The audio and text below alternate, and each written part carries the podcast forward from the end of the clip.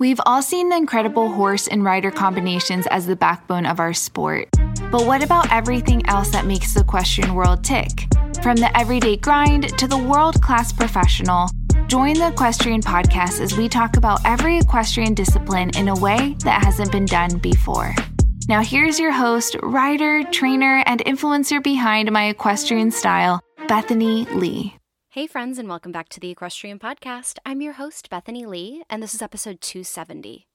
Our guest today is a young Canadian show jumper who decided to become a professional during COVID, and he had an extremely successful junior career. He was a top hunter rider, equitation rider, jumper, top catch rider. He was it. Um, when he became a professional, with some bad luck and terrible timing, really had to navigate how to become a professional while there was a pandemic and how he really came out on top through that kind of crummy timing. So, without further ado, I would love to welcome our guest today, Sam Walker. Hi, Sam. Hey, how's it going? Going well. How are you? Well, thanks. All good here. Awesome. Well, thank you so much for taking the time. I know you're a busy guy, so I will get right to it. I would love to hear how you first found yourself in the horse world. Well, I mean, I think it's I'm a little bit similar to to most really young kids in the horse world. Uh, my parents were trainers, and they have been for the past 30 years. Recently, it's been a little bit odd because now I'm sort of becoming the trainer to some of these other kids, but I remember when I started, when I was just a really little guy, uh, my parents were always at the shows and I was always hanging out around the shows. So naturally, I was very attracted to riding and thought that it was a pretty cool thing. So um, I started riding before I could walk, pretty much. and uh, just sort of the rest is history, I guess. I feel like with trainer kids, it goes like one of two ways. You're either like obsessed with it or you want nothing to do with it. So uh, you clearly yeah. were the other one. Oh, completely. I I caught the bug and still have it. So did you feel like early on that you obviously loved it but wanted to make a career out of it?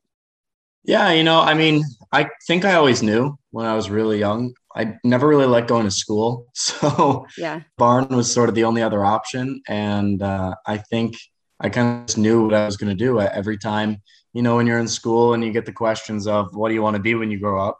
You know, every single time it was riding horses, you know, a horse rider. So I think that I was very lucky to have a passion from such a young age for the sport and I just stuck to it and kept on kept on doing the best I could.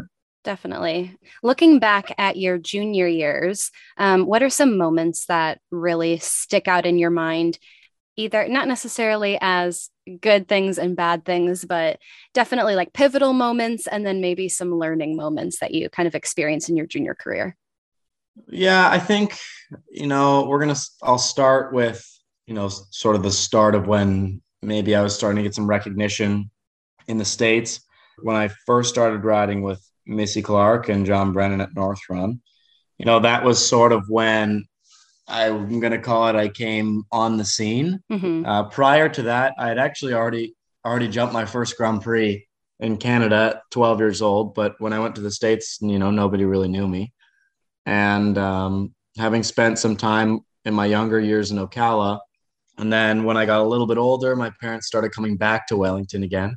And uh, that's when I started riding with Missy and John. I remember sort of that a little bit for me was a turning point because then I knew that if I worked really hard and and proved myself with the results, that more opportunities would come to ride horses. You know, coming being a trainer's kid, you, you don't always get to choose what horses you ride. You just ride whatever is available to you and whatever you can ride. So I was very lucky to have the opportunity with Missy and John, you know, to start riding more and more horses and better horses too. I mean, at the end of the day, we're all looking for the next best superstar and and Missy and John you know they always have a great string of uh, of horses constantly for their their working students. You know and then as we as we progressed it, it wasn't long before i started winning equitation classes with them and then i was winning junior jumper classes with them. And i think having that jumper background of already jumping national grand prix before i went there at such a young age you know i had sort of the determination to get the job done when some of the other kids kids maybe didn't and then you know, we kept on moving on. moving up, doing more, doing national Grand Prix with them, FEI classes on their horses, and then into the equitation finals. You know, I think obviously winning the Maclay final and the Washington and the George Morris and all of those, you know, really prestigious finals as a Canadian was pretty cool because, you know, I was the first Canadian to ever win the Washington and the fourth Canadian to win the Maclay and the first Canadian to win the George Morris at the time, which is now the Wellington Equitation Championship. So for me, it was, I wouldn't say there were any turning points in my junior career as much as there were just one big, like it was obviously everybody has um, ups and downs, but I think if you were to look at it sort of on a chart, it was sort of a steady upslope the whole entire way. And as I aged out, I actually stopped doing the equitation a year before my last junior year. And then when I aged out, I started my own business and with my parents in collaboration with sort of. And I still talk to Missy and John. I'm very close with Missy. Um, but I do do my own thing. And now I have a great group of owners and some top Grand Prix horses. So it's been, we're kind of on a roll and everybody has their ups and downs. But yeah. I think right now we're sort of on the upswing. Amazing. What was that transition like for you um, moving from junior to professional? Um, kind of like navigating that, you know, the obviously additional responsibilities to having your own program.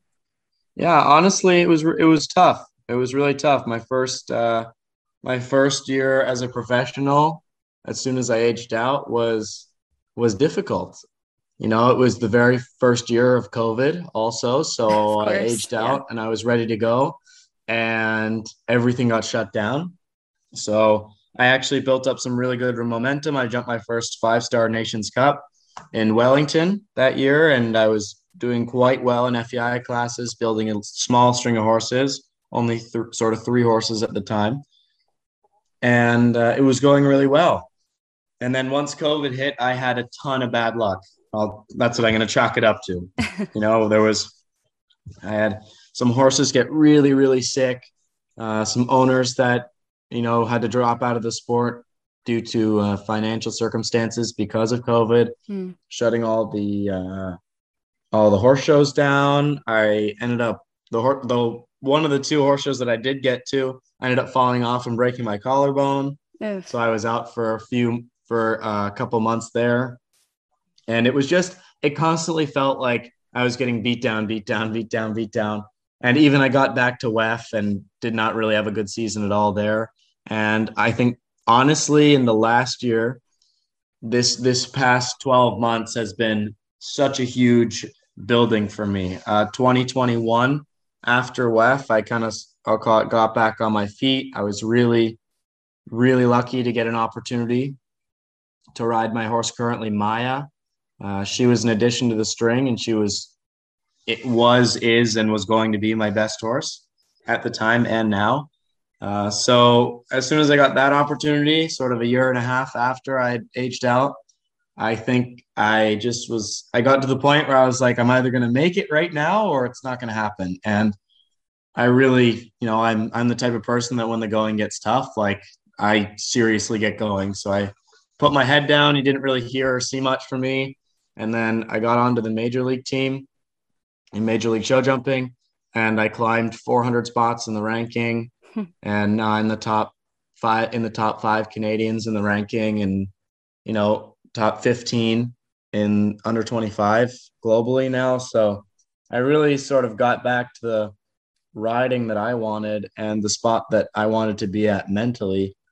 And I just kept grinding it out. And since you know, probably May of last year, you know, with the exception of a couple months in the winter, it's been going the best that it ever has for me.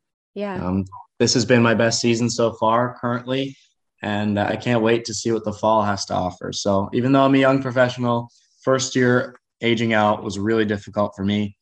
And then I just sort of got to a point where I had a lot of supporters that said, Hey, you can do this. And I was like, yep, you're right, I can. So I just sort of put my nose to the grindstone and got back to it. You mentioned something that I feel like makes a lot of sense and was probably a big factor in that in that moment in time for you is that like your mental game and maybe needed um a little like half halt and refocus because I'm sure, especially there's a stigma with young professionals and feeling like you have to, you know, have that success immediately. You have to know everything. You have to just, you know, which is obviously just a standard that no one can reach. And so, um, especially with like you were saying, bad luck, really bad timing, everything going on in the world. Um, were there moments where you were really kind of doubting, like, man, did I make the right choice in like becoming a professional right away? And then who were kind of the the voices for you that helped you kind of transfer out of that maybe mental mindset to kind of have the mindset that you're like, oh my gosh, like I can absolutely do this? You know, I think just to go back a little bit on your point, like it was there was never a question of if I was ready to be a professional or not mm-hmm. because in my brain like I had already I was competing before I was well I was still a junior and even like I said I didn't do any of the equitation my last junior year I focused solely on the jumpers I was already competing and ranked you know pretty high amongst all the other professionals yeah and I was I've been riding horses for owners my whole life. You know, I I've never had the luxury of owning my own, so I knew uh, there wasn't really an option for me when I aged out. Uh, there there was no option of being an amateur. It was either you know professional. It was just what there was doubts about for sure in my brain was whether or not I made the right decision to either go work for somebody or to do it myself. Hmm. And I think that for the first little bit, I did regret, you know, my decision for a second. I thought, huh, maybe not regret, but I just questioned myself. Yeah. And that was so more so the the question that was in my head is should I have gone and worked for another professional before starting my own thing? Hmm. And I think for a lot of people, the answer is always going to be yes, like do that. It's a great opportunity. But for me, I had already had my own owners and I would have had to walk away from that to go work for somebody else. And not only that, it's like you've already been working under someone for, you know, so long, like with yeah. your parents, and then, um, you know, essentially riding for people your entire life. So, kind of, you were kind of already very familiar with that dynamic.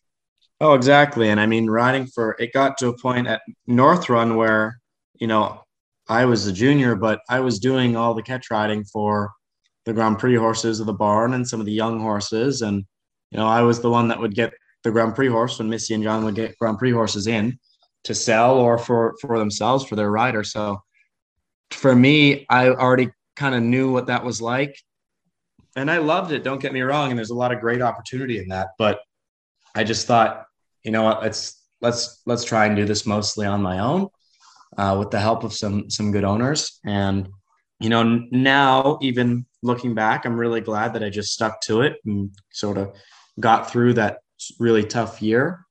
And I'm sure there's going to be more tough times, but I think that I'm at a point right now where if I just keep working hard and keep really working hard at it, that you know more and more people will start to believe in me and, and believe in our program and our team and trust us with their horses and their clients and, and everything else. So even we have recently I've started training with uh, you know, German show jumping legend, Uli Kirchhoff. Mm-hmm.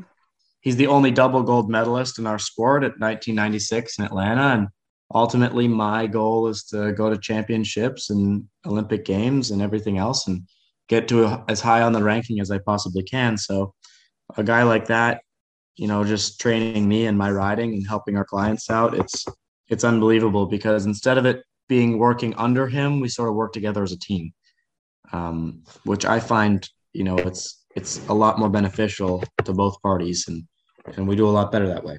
Yeah, definitely. Besides competing, you are also you know producing and finding young horses to bring along. What would you say is your kind of like philosophy towards bringing the young horses along? And then, um, is there anything specific that you look for?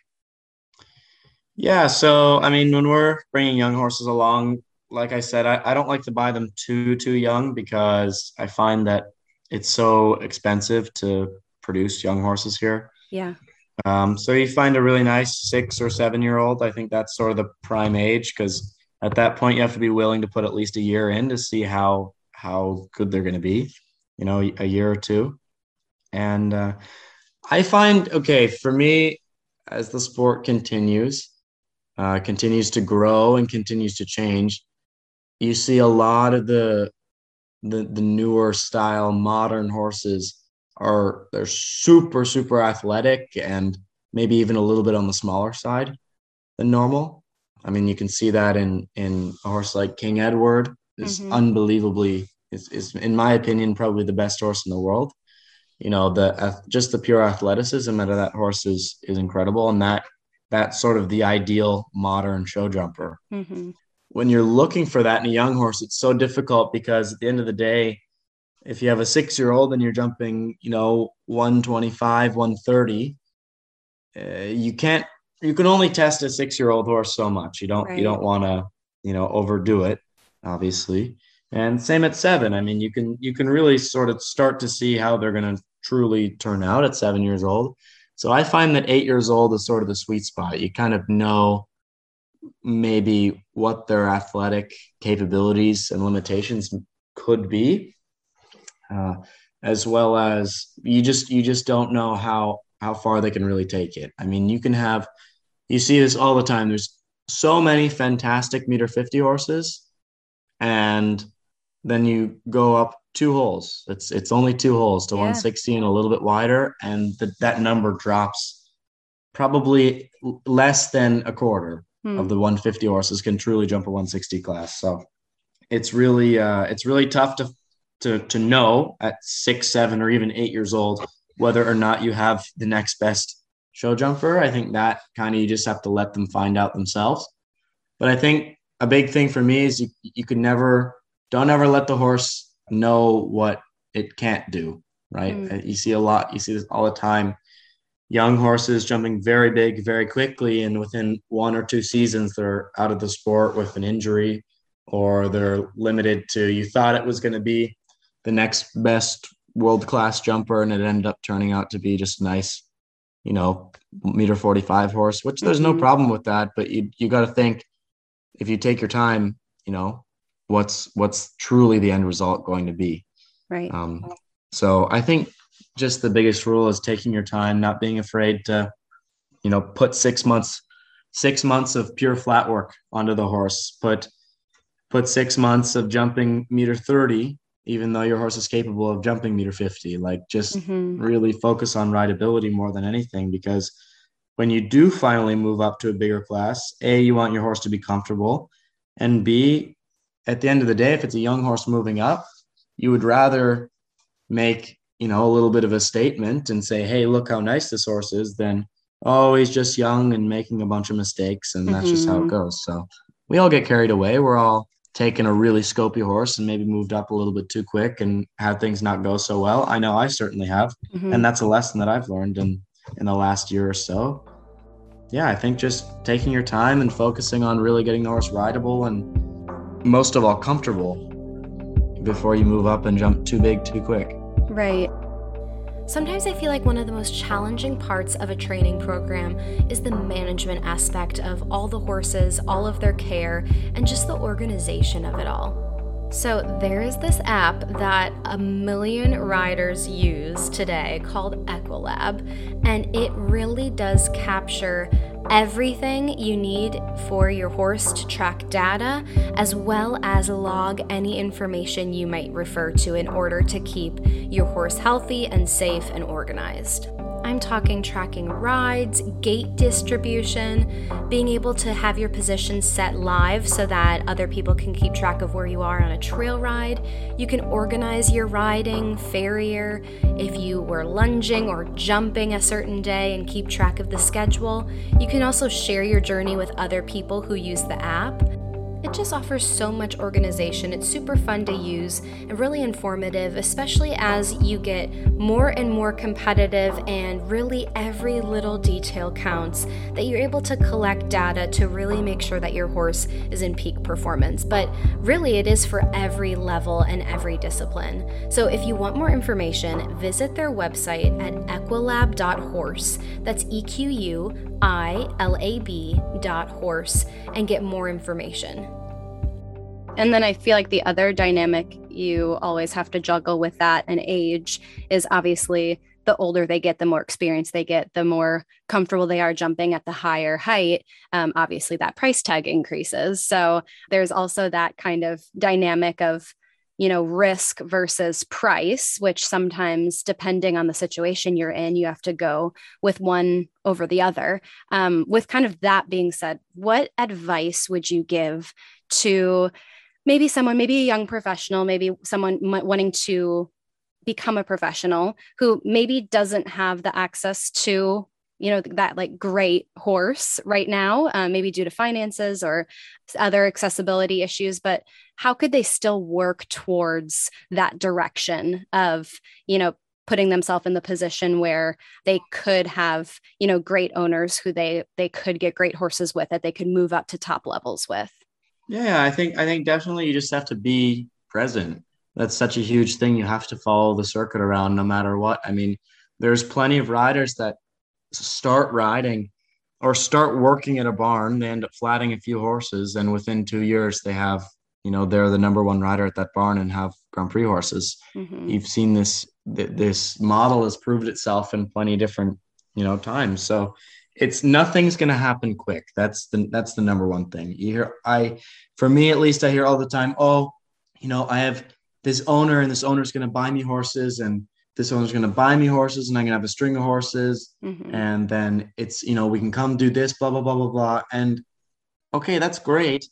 And maybe for one in, you know, one in a, a hundred people, that's actually going to happen. But at the end of the day, you and thousands of other kids and upcoming professionals, current professionals that already have string of horses are all looking for, you know, a fantastic owner and sponsor somebody that does, you know, somebody that has the means, even though you don't.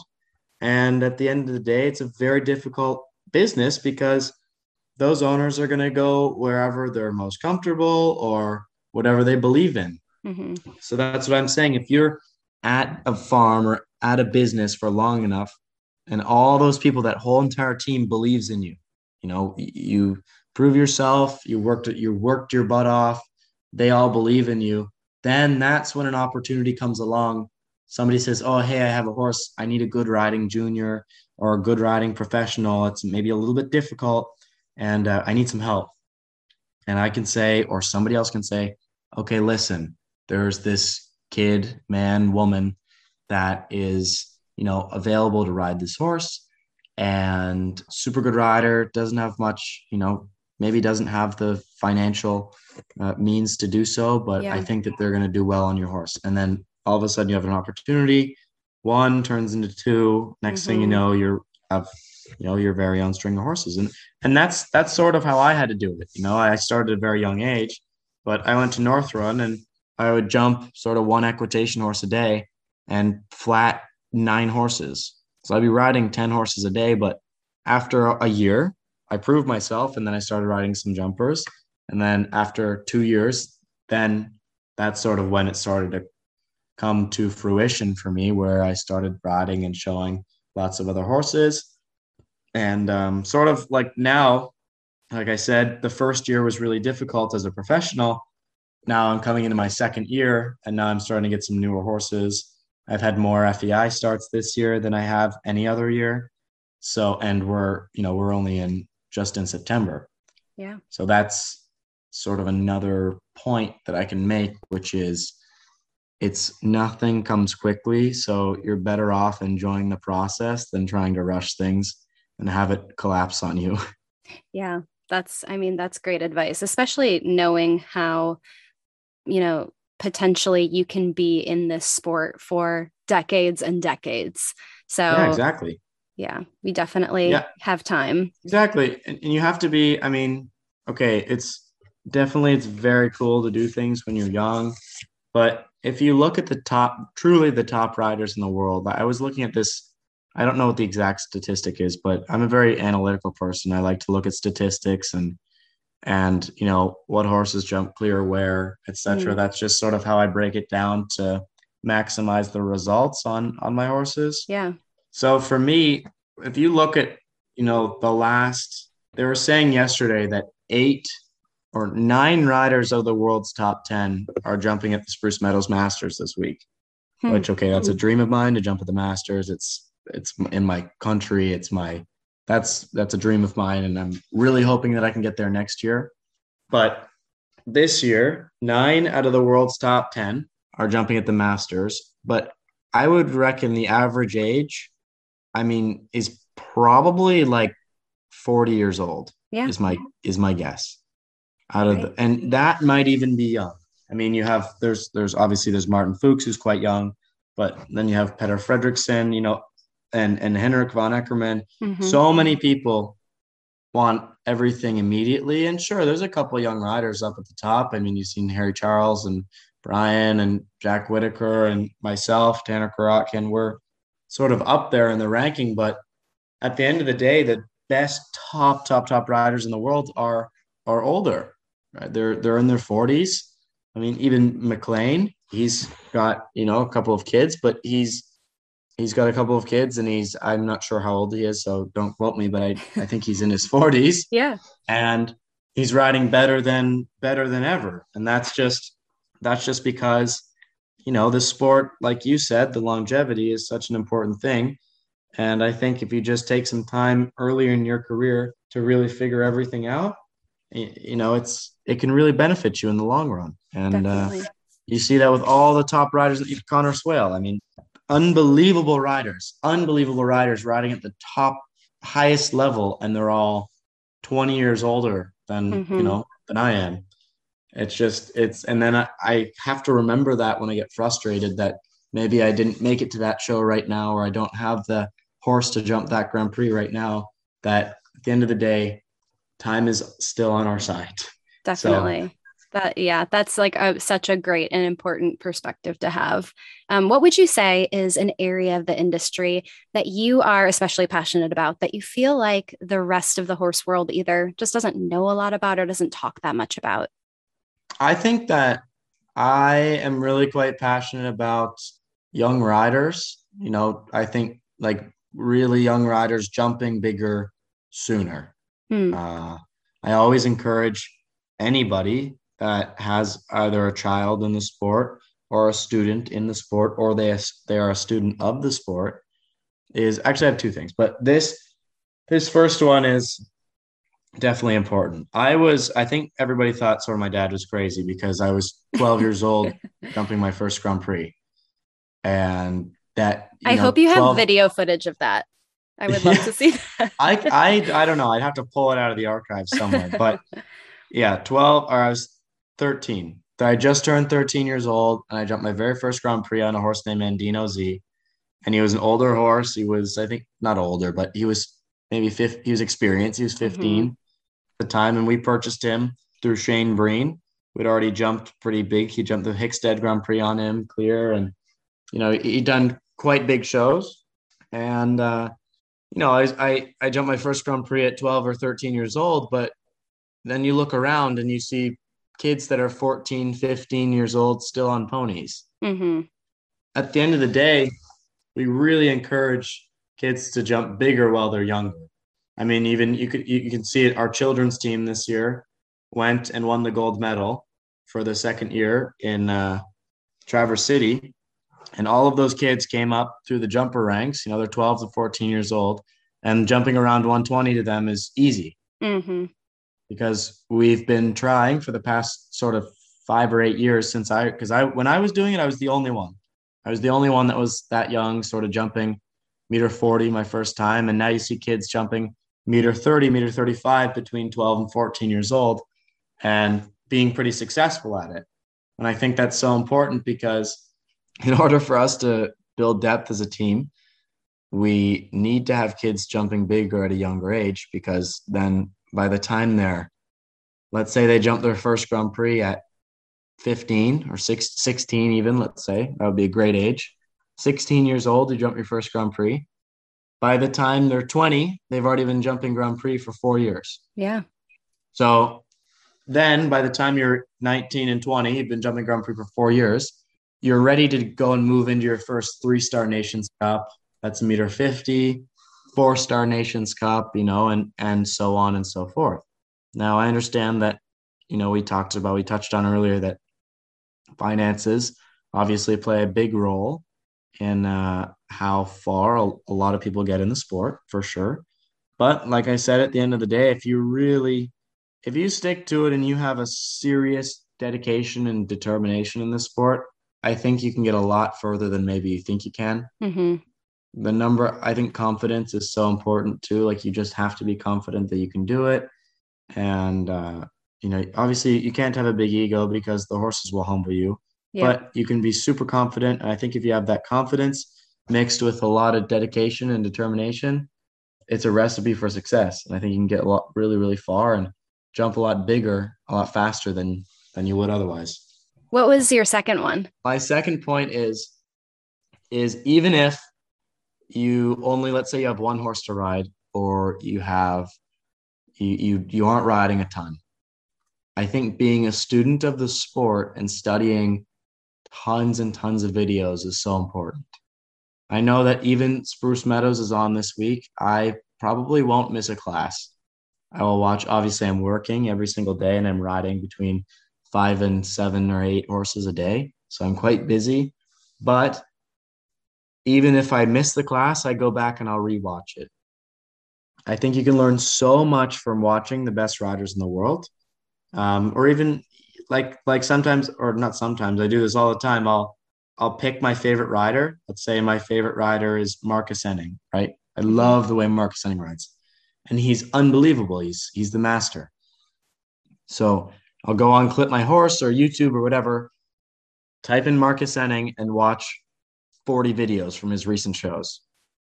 I watch videos for two hours and just just truly watch every I'll watch one round where I only look at his hands and then I'll watch another round where I only look at his legs. I'll watch another round where we're all only focusing on the upper body. Another round where we're focusing on on where he's looking, how fast he's looking, when he's looking in on a line, when he's how how early is he turning his head to the next jump. Every single thing you can think of. How is he making the horse jump the vertical? How is he making the horse jump the combination?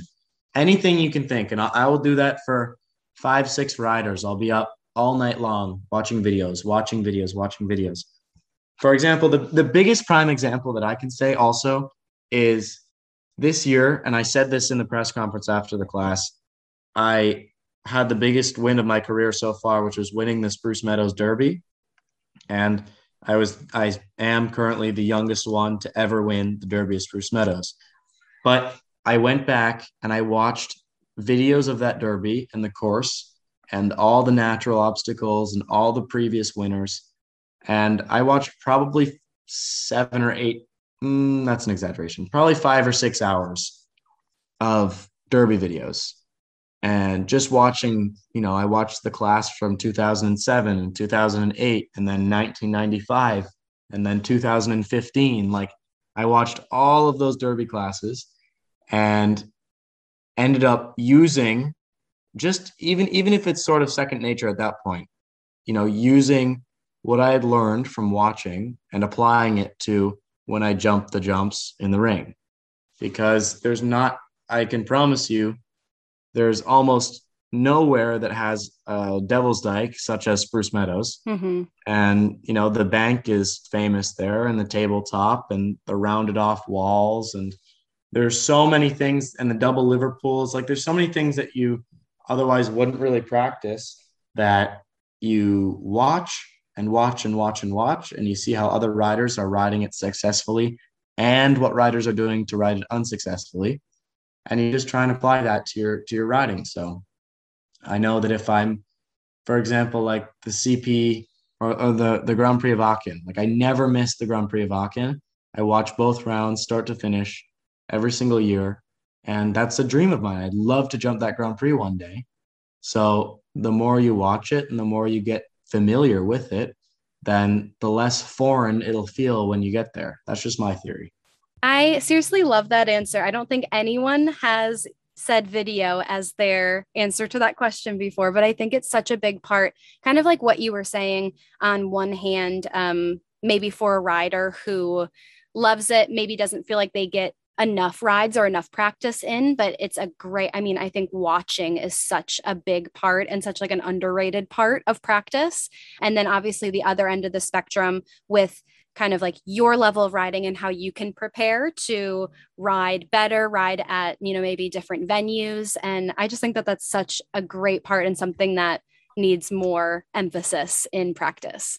Yeah for sure. I, I mean i think that that it's it's so important and uh you know, I, I don't think you can ever be too prepared for Definitely. for a show or or for and also, you know, there's there's I've always been told my whole life, no nobody's arrived. So nobody's too good to go and watch watch videos. If you look at every other sport, I mean, football, basketball, baseball, they all do a post, you know, a post game review of their own videos and of how their other team has played you know so, so you, i think that's sometimes missed in our sport we go back home we watch our video from the day oh great you jump super uh, i had a little mistake here whatever but watch the whole class watch where the mistakes were coming for everybody and how you can fix it for next time Absolutely. Well, Sam, thank you so much for taking the time and chatting with me. Um, your career has been so fun to watch, and I wish you all the best for the rest of the season. Oh, thank you so much. It was such a pleasure to be on here, and uh, I had a great time. All right, that is all I have for you today. Thank you so much for tuning in. If you liked what you heard, please take a minute and write a review on iTunes. I would so appreciate it. It helps people like you find the podcast, and it helps me get some killer guests. Thank you so much, and I will talk to you next week.